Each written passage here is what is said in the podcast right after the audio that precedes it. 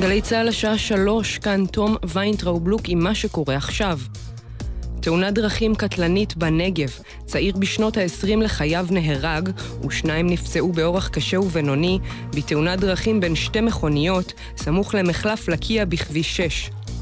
כתבנו בדרום רמי שני מעדכן כי צוותי מגן דוד אדום פינו את הפצועים למרכז הרפואי סורוקה בבאר שבע.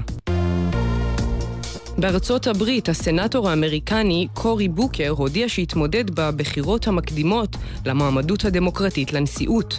בוקר, פוליטיקאי אפרו-אמריקני אהוד ומתון בדעותיו, הושווה על ידי רבים במפלגה לנשיא הקודם, ברק אובמה.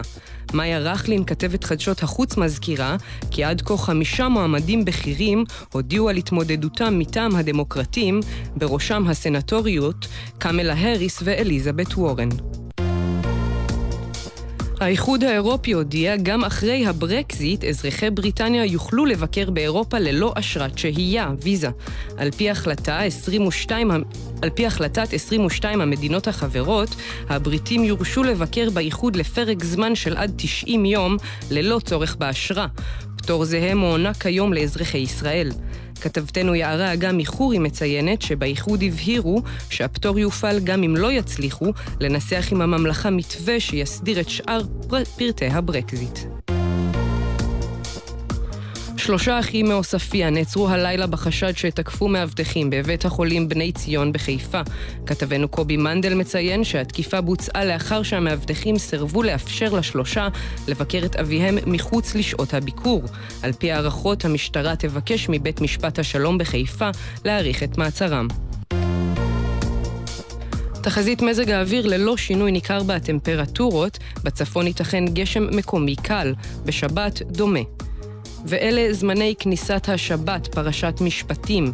בירושלים ב-4 ו-37 דקות, בתל אביב ב-4.53 דקות, בחיפה ב-4 ו-44 דקות, ובבאר שבע תיכנס השבת ב-4 ו-56 דקות. אלה זמני צאת השבת מחר בערב, בירושלים ב-5 ו-51 דקות, בתל אביב ב-5 ו-53 דקות, בחיפה ב-5 ו-51 דקות, ובבאר שבע תצא השבת ב-5 ו-53 דקות. שבת שלום. אלה החדשות.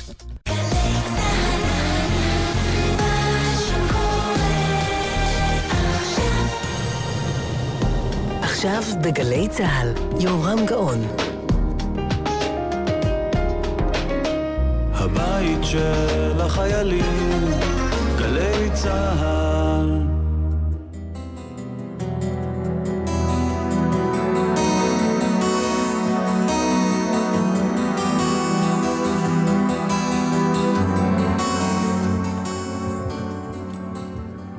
היום אה, יום שישי, כ"ו בשבט, התשע"ט.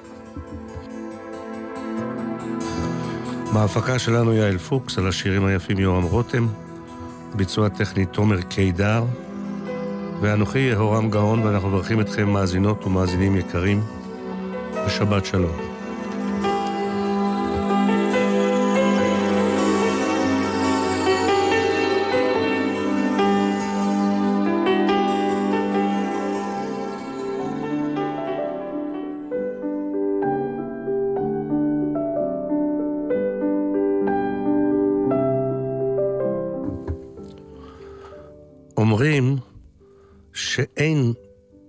כזה דבר תקשורת. זאת אומרת, תקשורת שהיא כאילו בעד, תקשורת שהיא כאילו נגד. אומרים שזאת אמירה של סתם. כי התקשורת איננה איש אחד או, או קבוצת אנשים בעלי אותה דעה. אפילו לא, אפילו לא גוף אחד שחושב ומחליט החלטות. אומרים שתקשורת זה, זה הרבה אנשים, זה עם המון דעות. תקשורת זה עיתונאים, זה עורכים, זה פרשנים, זה מפיקים, זה במאים, זה המון אנשים עם מחשבות אפילו מנוגדות זו מזו. לכן אין, אין בשום אופן ארגון כזה שנקרא התקשורת, שאנשיו חושבים אותה דעה ומתנהלים באותה דרך. לומר שהתקשורת ככלל היא נגד או בעד מישהו או משהו, זו, זו סתם אמירה ש, שאין בה ממש. כך אומרים. אבל יש, ולעיתים, אחת לכמה זמן, הרבים שבתקשורת מתארגנים לאחד ומתיישרים לפי צו, בקו אחד. וכולם, כל אנשי המדיה, באחת, הופכים מיחידים בודדים למעצמה. מעצמה חזקה מאוד, עם סדר יום ברור. וקוראים להם אז, לכולם ביחד, הממלכה השביעית. מושג, מושג ידוע, הבא לתאר את המדיה שנקראת תקשורת, עיתונות, טלוויזיה, עיתון וכדומה, כמו היו רוצים כך לתאר את כוחה הרב של התקשורת, עד כדי לקרוא לה מעצמה או ממלכה. אז קודם כל, מקור השם, הממלכה השביעית, הוא בכלל המעמד הרביעי, לא הממלכה השביעית. והמדובר עוד בפרלמנט הבריטי של שנת 1828, שהיו בו ארבעה מעמדות, הלורדים של הכנסייה, הלורדים החילוניים, הנבחרים מפשוטי העם, והמעמד הרביעי, והחזק ביותר, לדברי מי שהגה את רעיון המעצמה, המעמד הרביעי שהוא החזק מבין שלוש המעמדות, המעמד הרביעי שהוא העיתונות. משם בא לה לתקשורת השם הממלכה הרביעית. לרוב משמשת התקשורת, וביודעין, כלי משחק שימושי ושנון, דרכו מעבירה הרשות לציבור מסרים לרצונה. אבל לעיתים הופכת התקשורת מעיתונות מתווכת בין המציאות לקורא הופכת באחת למעצמה. והיא חדלה להיות כלי משחק, אלא הופכת למשחק עצמו, עד כדי להעביר בעצמה ובלי מתווכים את המסר של לרצונה. בימים רגילים קשה לזהות את עוצמתה של התקשורת ואת אחידות ביטויה בכתוב ובמצולם, כי לרוב היא לא אחידה בדעותיה, וכל עיתונאי ופרשן אומרים את דעותיהם בקשת רחבה מן הימין עד לשמאל. אבל יש רגעים מכוננים, יחידים בסוגם, שהם מין מומנטום תקשורתי, ובלי הוראה מגבוה, בלי הוראה בכלל, כאילו מעצמו, קורה משהו לכל הממלכה הרביעית, על כל דבריה, שהיא כאילו אצה להתייצב בראש חיל חלוץ, בקול אחד, בדעה אחת, באמירה אחת, כאילו חשה שזה רגע גורלי המחייב את איגום הכוחות למלחמת הבעד, שהיא כל כולה נגד. וזה ישיר, וזה גלוי, וזה בוטה, בלי פשרות, עד לניצחון המוחץ. זה משהו שמזכיר מאוד את הציבור בארץ, המחולק והמפולג בכל ימות השנה. וראה זה פלא, בעת מצוקה, כשהעם הזה מזהה סכנה לקיומו, הוא הופך מעם חצוי וסדוק לאומה מאוחדת, ההופכת בצוק העט אגרוף של ברזל. ככה ממש, ולהבדיל, התקשורת ברגעיה המאוחדים, בהם כאילו היא חשה שזה זמן גורלי להיחלץ יחדיו עם כל הכוחות למערכה גורלית ומשמעותית כדי לעזור לעם היושב בציון המגשש באפלה להחליט החלטה נכונה בבואו לבחור לו את מנהיגיו, לעזור לו לעם. לא במסתרים, לא ברמזים, בגלוי, בפרהסיה מוחצת. כל זאת אפשר היה לראות, ובזאת אפשר היה לחוש סביב הנאום של גנץ. גילוי נאות, אני אוהב את בני גנץ. אני אפילו מעריץ אותו. אבל אני חושב שאפילו הוא לא הבין על איזה גלי אנטי הוא דאה השבוע ברוח הגבית שקיבל מן המעצמה השביעית, שהרחיפה אותו בלי כברת דרך מקדימה למרומי הפוליטיקה שלנו. וזאת כשניתנו לו לאורך חודש שלם וברוחב לב תמוה סיקורים ופרשנויות בדבר שתיקתו, וביום בו שבר שתיקה, שברה גם התקשורת את מגבלותיה האתיים, ונתנה לו עשרים דקות של זמן אוויר שפתחו את החדשות עם נאומו. וכך נוכחנו בשבועות האחרונים איך ממלכה רביעית שלמה על כל גייסותיה, כאילו מקבלת צו שמונה, כאילו מקבלת גיוס מילואים, להכשיר מטוס חדש להמראה אל עבר הימים האחרים. צבא ערוך ומוכן לדבר רק טובות על שתיקה. ואחר כך, משנשברה השתיקה, ריתקה הממלכה את הארץ כולה. בפתח חדשות הערב, כאילו נפל דבר בארץ היהודים, כאילו בא נבחר ציבור חדש מן החלל החיצון, משוח בשמן, והארץ הולכת בזכותו לשקוט ארבעים שנה. והממלכה הרביעית עשתה הכל, בכוח אדיר ובעוצמות לא רגילות, כדי לעזור לדבר שיקרה, עד כדי לוותר אפילו על התחרות שבין הערוצים, כדי לבטא בכך איזה יחד בו זמני. אולי נפל דבר. אולי המטוס אכן יצא לדרכו אל עבר הימים האחרים. אבל אין לנו יודעים עדיין, לא יודעים מאומה. בעוד הממלכה כבר החליטה והמליכה והיא רצה קדימה ומרעיפה שלא כדרכה, אך טוב. היחלצות כזאת של שעת רצון גורלית מטעם הממלכה הערבית, אני זוכר רק בימי ההתנתקות. גם אז הייתה אחידות דעים בממלכת התקשורת להכיש את המהלך, לא לתת לו חלילה להסס או לחזור בו חלילה לנוכח בכיים וזעקתם של המגורשים. וכשזה קורה, כמו שזה קרה, בקבלת הפנים הממלכתית, בלי מעצורים, בלי מגבלות, ועל כל הקופה התקשורתית, רק אז אתה מבין למה קוראים לתקשורת מעצמה, ולמה היא חזקה אפילו משלוש הרשויות האחרות.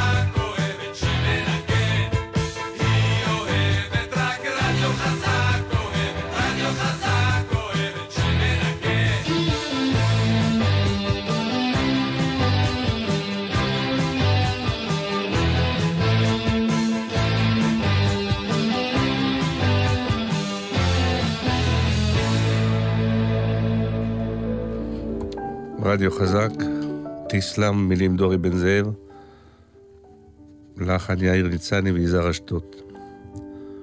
לא פעם קורה לי לראות תוכנית רעיונות, אחת מיני רבות, שבה מתווכחים וצועקים ומתדיינים בקולי קולות. אתה לא שומע כלום, אתה לא מבין כלום. כולם צועקים ביחד. והדיון אמור היה לעסוק בבעיות העומדות ברומה של ארץ.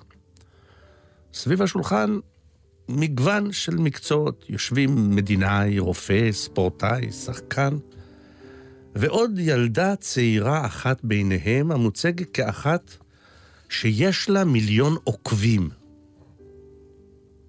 אני יודע, אני יודע שאני מדור אחר, לכן אני ממתין שמישהו ישאל אותה, למה, למה בעצם עוקבים אחריה מיליון איש, בעיקר בני נוער? ואין על פי רוב מי שמעז לשאול את השאלה, כי, כי אולי שאלה מעליבה, שאלה פוגעת, כי היא מעידה על חוסר ידע והבנה במדיה העכשווית.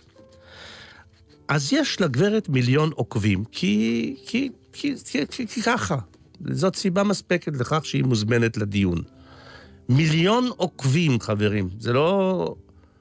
זה לא דבר שהולך ברגל, זה, זה טס. דמותה היא ויראלית, יגידו לך. וכל צילום שלה באינסטגרם יש לו משמעות ועוקבים. אז זהו, זה העולם החדש והלא מוכר לוותיקים שבינינו, כולל אותי. אני ושכמותי עוד זוכרים סרטי תדמית של פוליטיקאים עם אידיאולוגיה, עם מצע, ניסיון כן להוכיח בסרטון שהאיש ראוי, צוות שלם של יועצים היה מנסה אז בכל דרך לשכנע אותך בסרטון שהאיש מתאים להיות נבחר. היום, אם יש לפוליטיקאי צוות של יועצים, הוא יציע לפוליטיקאי קרוב לוודאי את ההפך מסרטון עם דברי חוכמה. למה? כדי שהוא יהיה ויראלי. ויראלי לא סובל, לא סובל היגיון. ויראלי חייב להיות מטופש. ויראלי לא סובל כלב שנשך אדם, בוויראלי עובד רק אדם שנושך כלב. לכן כל הסרטונים החדשים של הנבחרים שלנו, המשתוקקים להיבחר במקומות טובים בפריימריס, חייבים להיות קודם כל ולפני דברי החוכמה, חייבים להיות ויראליים. כמו הגברת הצעירה עם מיליון העוקבים. וזאת כדי שיראו אותם וישמעו אותם מה שיותר אנשים. זה שם המשחק היום וחזות הכל. לשאוף להיות ויראלי. אתה שר שיר היום, אל תתאמץ בשבילו עם מנגינה נאותה ומורכבת, או חס ושלום מילים לשיר בעברית רהוטה. קח תופים, תן בראש של הקצב, קח מילה אחת כמו מאמי, בבי, במבי, שתחזור על עצמה אלף פעמים, העלה ליוטיוב, צפה בסבלנות, ובשקיקה להיות וירוס משמע ויראלי. אין היום, לכל מי שיש לו מגע עם קהל, אין אחד שלא מייחל לעצמו להיות ויראלי. גם העיתונאי שרוצה שדבריו יהפכו וירוסים, יכתוב פרובוקציה כדי לעודד תשובות נגדו ובעדו. רק כך הוא יהפוך להיות ויראלי. באינסטגרם מלכה עד לא מזמן אחת בשם קיילי ג'נר לבית קרדשיאן. וזאת בזכות הניתוחים שחשפה ברשת בכל מיני איברים שבפניה. והיו לה ולדמותה ברשת, בלי שהיא תעשה מאומה, רק ניתוחים, היו לה 18 מיליון צפיות, והיא הייתה מלכת האינסטגרם. מישהו נכנס לאמביציה, וביקש באינסטגרם לאתגר ולהביס את המלכה, והוא ביקש לייקים מה שיותר לתמונה שהוא שם באינסטגרם. מה הוא שם? תמונה של ביצה.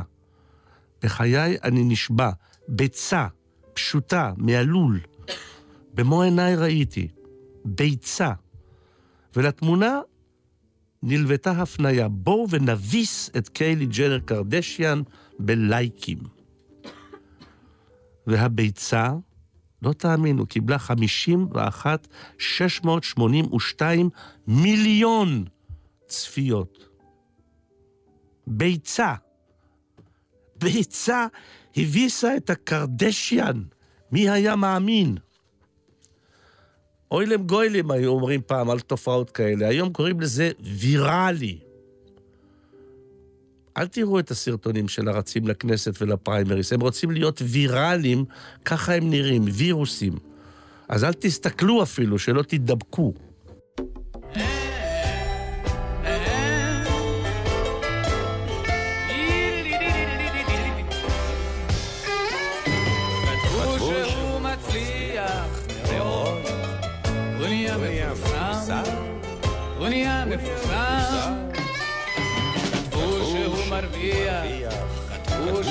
חדש, בסוף כתבו שהוא מושלם.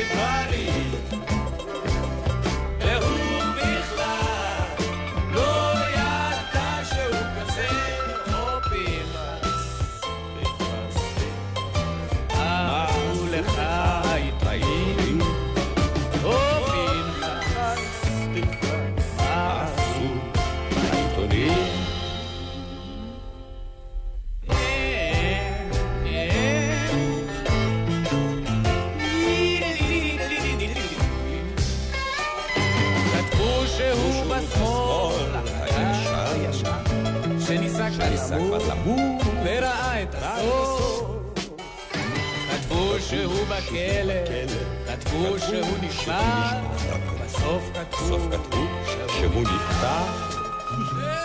כתבו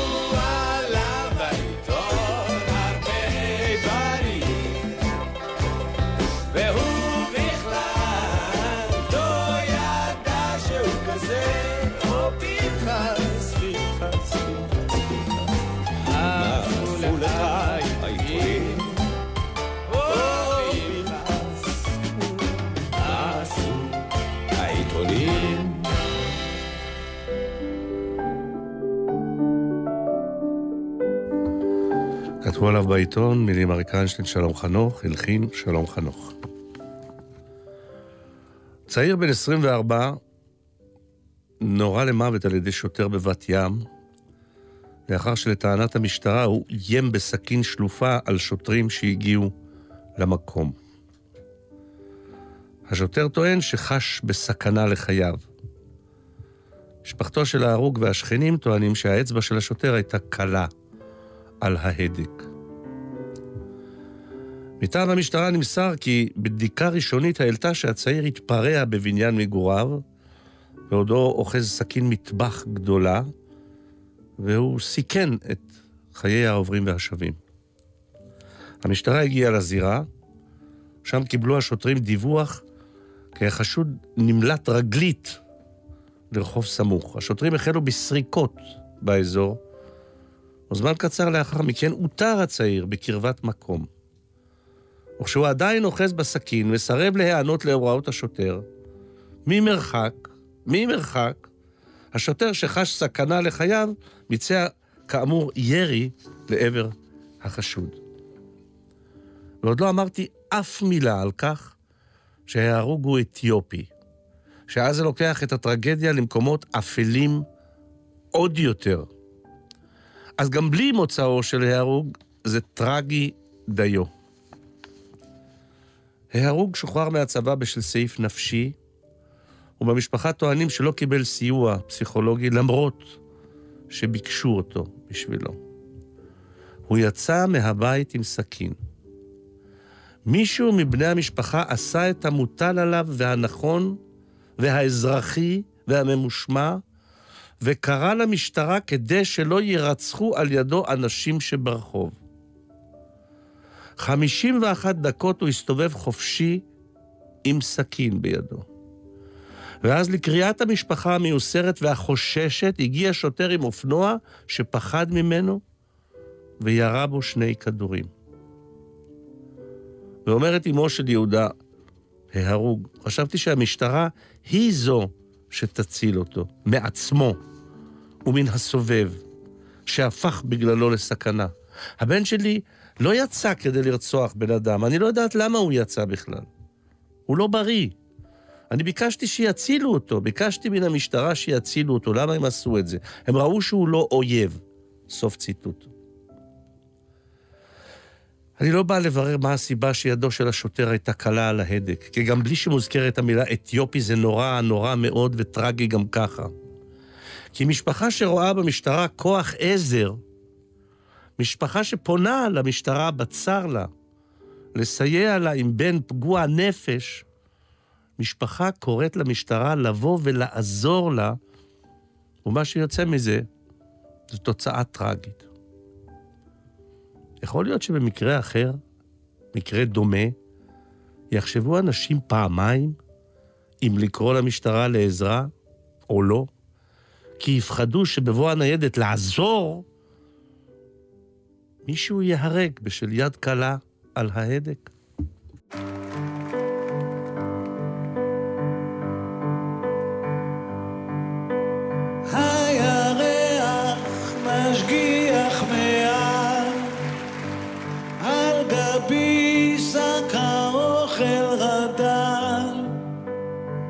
המדבר סופו לפנים ואימי מבטיחה לאחיי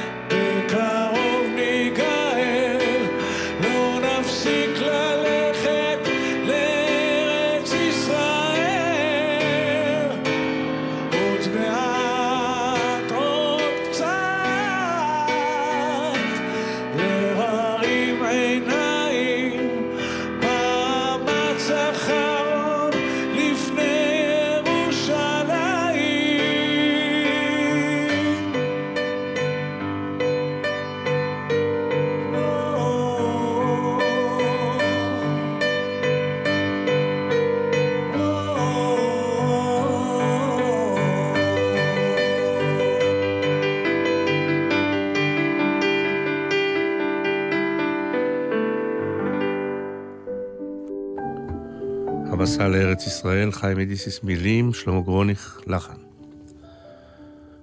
חקירת הפריצה והשחתת בית הכנסת שיח ישראל, שכונת קריית היובל בירושלים, נמשכת. ובשלב זה מסתמן כי הרקע הוא פלילי. בין היתר נבדק אם מדובר בניסיון שוד שהפך למעשה ונדליזם, וזאת בגלל שהכספת נפרצה. כוחות משטרה שהגיעו למקום מצאו כי ארון הקודש נחתך, ספרי תורה הושחתו, וחפצים רבים נעקרו ממקומם. כמו כן, על רצפת בית הכנסת נשפך חומר ניקוי. הפורצים זרו הרס בבית הכנסת, וככל הנראה לא נגנב דבר. בכותרת הידיעה נאמר שהשחתת בית הכנסת מסתמנת על רקע פלילי, וכנראה שזו פריצה שהסתבכה. המקרה הוא נורא כשלעצמו. ספרי תורה קרועים לוקחים אותנו למקומות שהיינו רוצים לשכוח. אבל אני מודה שכששמעתי שזה שוד, הייתה בי רגיעת מה בנפש. כששמעתי שסביר לחשוב שה, שהפשע הוא לא לאומני, לא, לא אנטישמי. אחרת איזה פנים היו לנו בעיני עצמנו ובאירופה? מאירופה, ממנה באו העולים הצרפתיים האלה, אנשי בית הכנסת הזה. באו או שמא ברחו מימי האנטישמיות שבצרפת.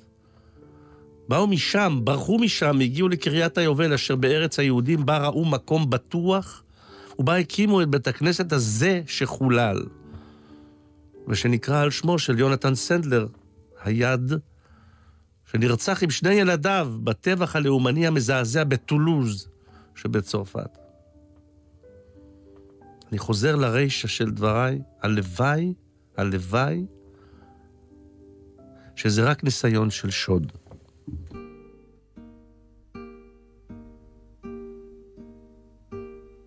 עטוף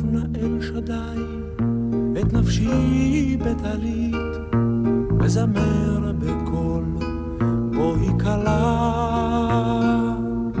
או אשתי היפה הדליקי הנרות ולקידוש הכיני החלה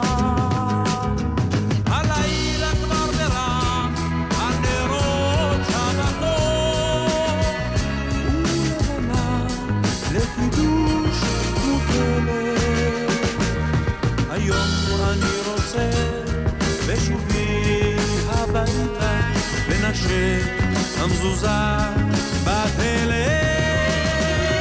הכוכנה ריבוני, גופנו בטלית, וזמר נא בקול.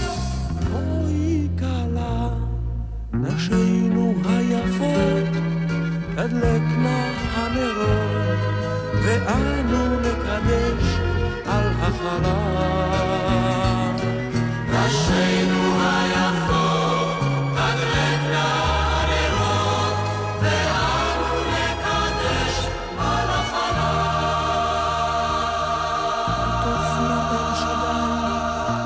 נפשי בטלית, וזמר בקול.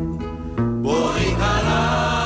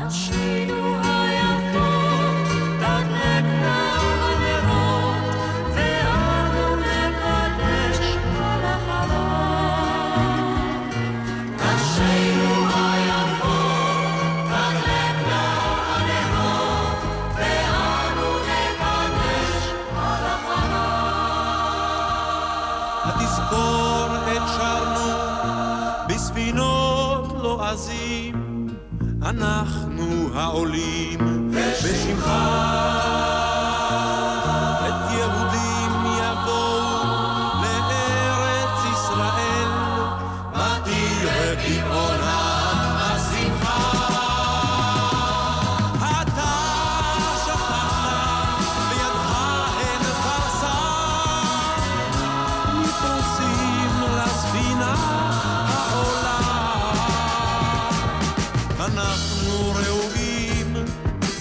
לשבת ראשונה במשתה שבתך הגדולה.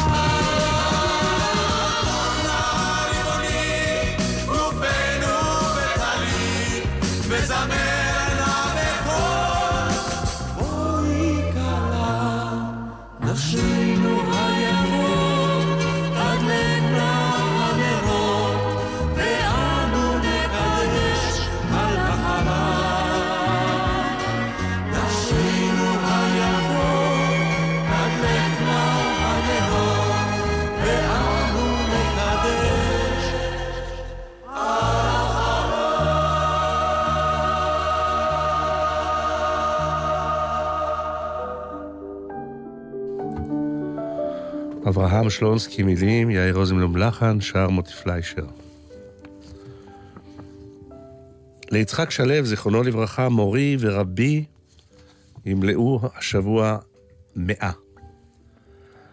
היו לי לאורך השנים בבתי הספר בהם למדתי, היו לי הרבה מורים. אבל מורה אחד בשם יצחק שלו מתעמר לגובה מעל כולם. ועשרות שנים, יותר מיובל, אני נושא ונוצר בליבי את דמותו של מורי היקר, כמו לפיד של אור גדול. שלו היה מחנך בכל רמ"ח איבריו, ואת אהבתו היוקדת לעיר ירושלים החדיר בנו התלמידים עד שהפכנו כולנו בזכותו לשפוטיה ומאהביה של העיר. אני זוכר שיעור בו למדנו באגף נפרד של בית הספר בית הכרם, כי היינו מה שנקרא אז מגמה הומנית. זה היה באזור עומריה, איפה שהיום גן הפעמון. ויצחק שלו דיבר על בריכת השילוח. תלמידה שאלה אותו היכן זה, ושלו הלך אל החלון, פתח אותו לרווחה ואמר, תלמידי ירושלים לא צריכים תמונות בספרי ההיסטוריה שלהם. די שיפתחו חלון ויראו הכל. כי בינות למפלסי האדמה נושמים תקופות, חשים דורות, רואים שרידי חומות מימי בית ראשון ושני, ומבצרים מתקופות חשמונאי ושרידי בנייניו של הורדוס, ושרידי רומא וביזנץ ובית אומיה, הכל, הכל לפניך. הכל גלוי. הושט ידך וגע. פתח עיניך וראה את קורותיה של עירך הנצחית למולך. והנה בריכת השילוח, אמר לתלמידה השואלת, והצביע על הבריכה שבמורד ההר, סמוך לאפיק נחל קדרון, הפוגש במהלכו את גיא בן הינום. במים האלה טבלו עולי הרגל וטיהרו עצמם טרם שעלו לבית המקדש בשלוש הרגלים. והיא רק שאלה שאלה, התלמידה, איפה בריכת השילוח? כך לימד יצחק שלו. ככה הוא לימד אותנו, ואנחנו מוקסמים מדבריו, שלא לומר משולהבים. כל כך הייתי מושפע ממנו ויודע את צפונות ליבו בעניין ירושלים, עד שכשאיחרתי פעם לשיעור, נכנסתי לכיתה ואמרתי שבדרכי לבית הספר רותקתי ליופייה של החומה המקיפה את העיר. כל כך נסער הייתי, עד ששכחתי שאני בדרכי לבית הספר, ככה אמרתי לו. גם שלו וגם אני ידענו שאני משקר. כי המרחק מבית הכרם בגרתי לחומת העיר העתיקה הוא עצום, והחומה בלתי נראית מן המרחק הזה. אבל הוא ויתר לי ואמר, סיבה מספקת וראויה. שב. כשהיה יצחק שלם מגיע עם מעטפה ובה סוכריות, ידענו שיצא ספר שירים חדש שלו. והוא היה מעביר את הספר מאחד לאחד, והיינו קוראים בשיריו ואוהבים בזכותו את המילה העברית הכתובה, האפופה בכישרון, ואת המשורר המחנך שזכינו להיות תלמידיו. אחד מן השירים שקראנו היה בעקבות חולה מבית החולים לחולי נפש בגבעת שאול, שרץ באמוק לכיוון העיר העתיקה אל עבר החומה. חולה הנפש נורה למוות על ידי הליגיונרים הירדנים שישבו על החומה. ושלו הקדיש לו שיר, וקרא לו למשוגע שנפל לרגלי החומה. ככה הוא כתב, שלו. ברחת, אחי, מיגונך בחצר החולים. מסדרי זריקות מרדימות וסדרי מנעולים. לנסות תרופה שרופא לא ההין עוד לכתוב, לעלות בחומה ובהר אלוהיך הטוב. וכתוב לך מאוד שם למעלה, נורית עפר, כדת החולם שנדד אל מעבר לספר. ואמרו כל אחיך, אוויל הוא האיש, משוגע, ועלה במשעול האסור אל העיר הנוגה. ולא כן הדבר, הרוגי בחצר הטורפים. כי הרגת במחי חולייך לנופים הרופאים. ורק זאת כתופי התמים לא השכלת עשות, להוליך אחריך עוד אלף חולי נפשות. אם ככה עשית, אחי, ורפא לך רפו, לך ולעם החולה בצהבת חופו. ולא איש אז הניד בראשו וקרא משוגע, להוזה שהוליך את צבאו אל העיר הנוגה. יצחק שלו הפך בשירו את המשוגע שרץ אל החומה, הפך אותו לשפוי. ואת הציבור שלא נהג כמותו ולא רץ לחומה, לגרף משם, כדברי שלו, את הלגיונרים על מלוא הזנם, הפך אותם ללוקים בנפשם. כזה היה המשורר יצחק שלו, זיכרונו לברכה, המורה הבלתי נשכח שלי, שהיום הוא בן מאה.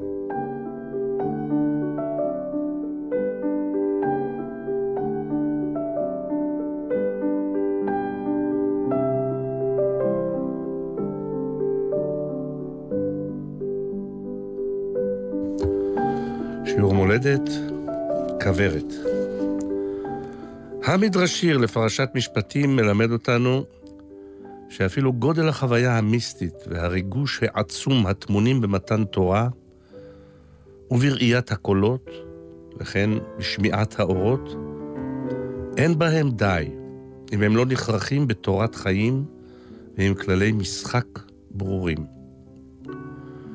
גם אם תואר בפנינו המסלול על האזהרות וההמלצות הנלוות לו, עדיין אנו אלה, אנו, שצריכים לחוות אותו בעצמנו.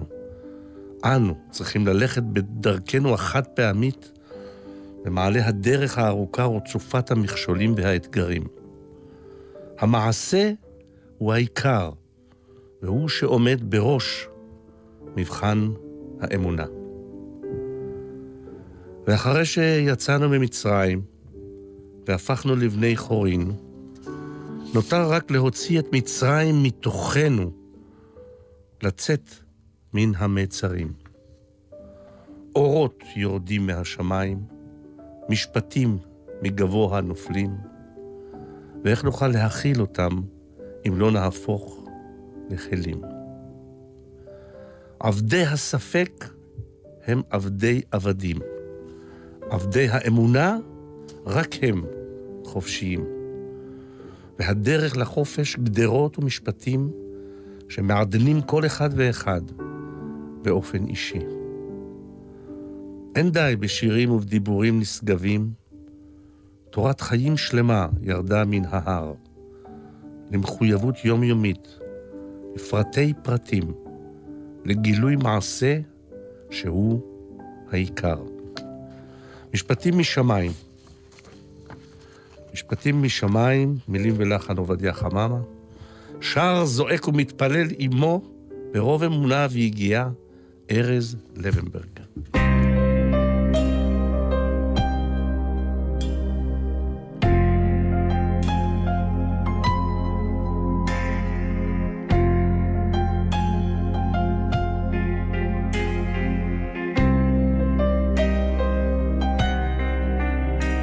ואחרי שיצאנו ממצרים והפכנו לבני חורין, נותר רק להוציא את מצרים מתוכנו, לצאת מן המיצרים.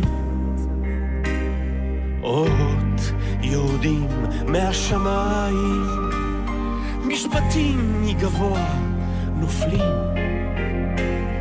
ואיך נוכל להכיל אותם אם לא נהפוך לכלים?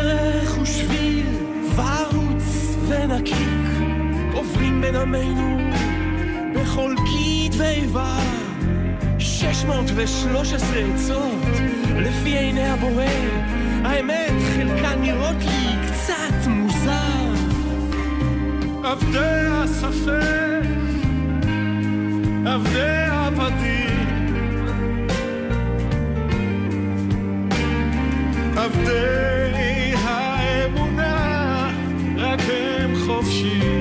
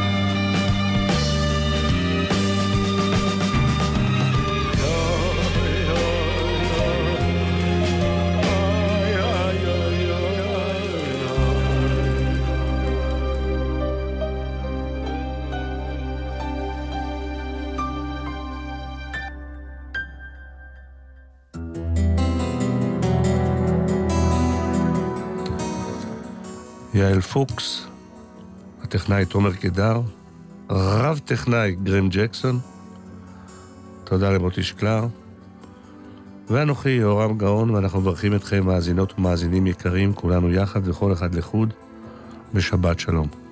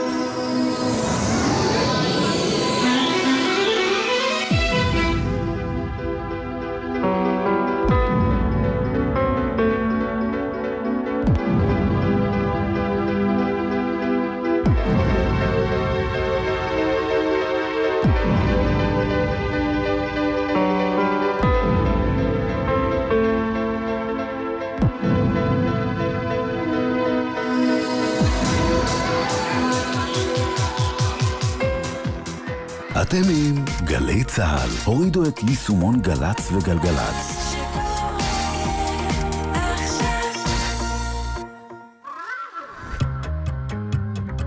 דקה ישראלית.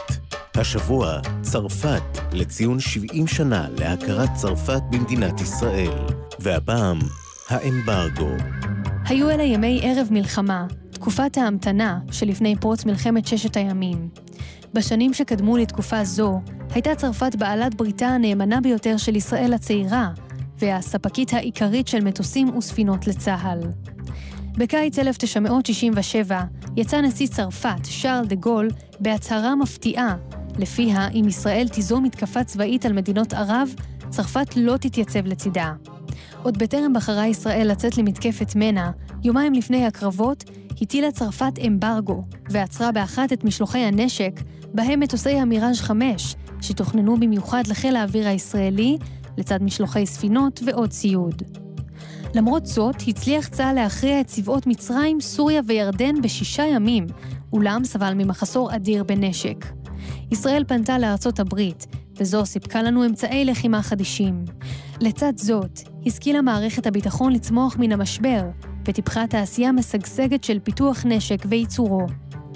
כך בנו כעבור שנים אחדות מספנות ישראל ספינות טילים מתקדמות, פותח טנק המרכבה, ובשמי הארץ טסו מטוסי כפיר ונשר, תוצרת כחול לבן. זו הייתה דקה ישראלית על צרפת והאמברגו.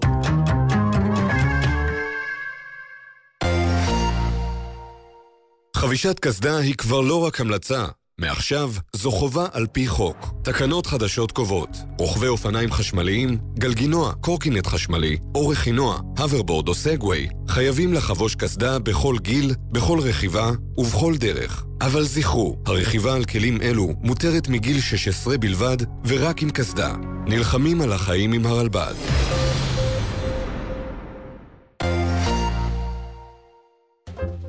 אתם העוברים על פניי ואינכם אומרים לי שלום, הרי אינכם קיימים לדידי. לכן כשתחלפו לפניי, אמרו לי שלום, וכל אחד מכם יהיה ידידי. כאן המשורר ארז ביטון.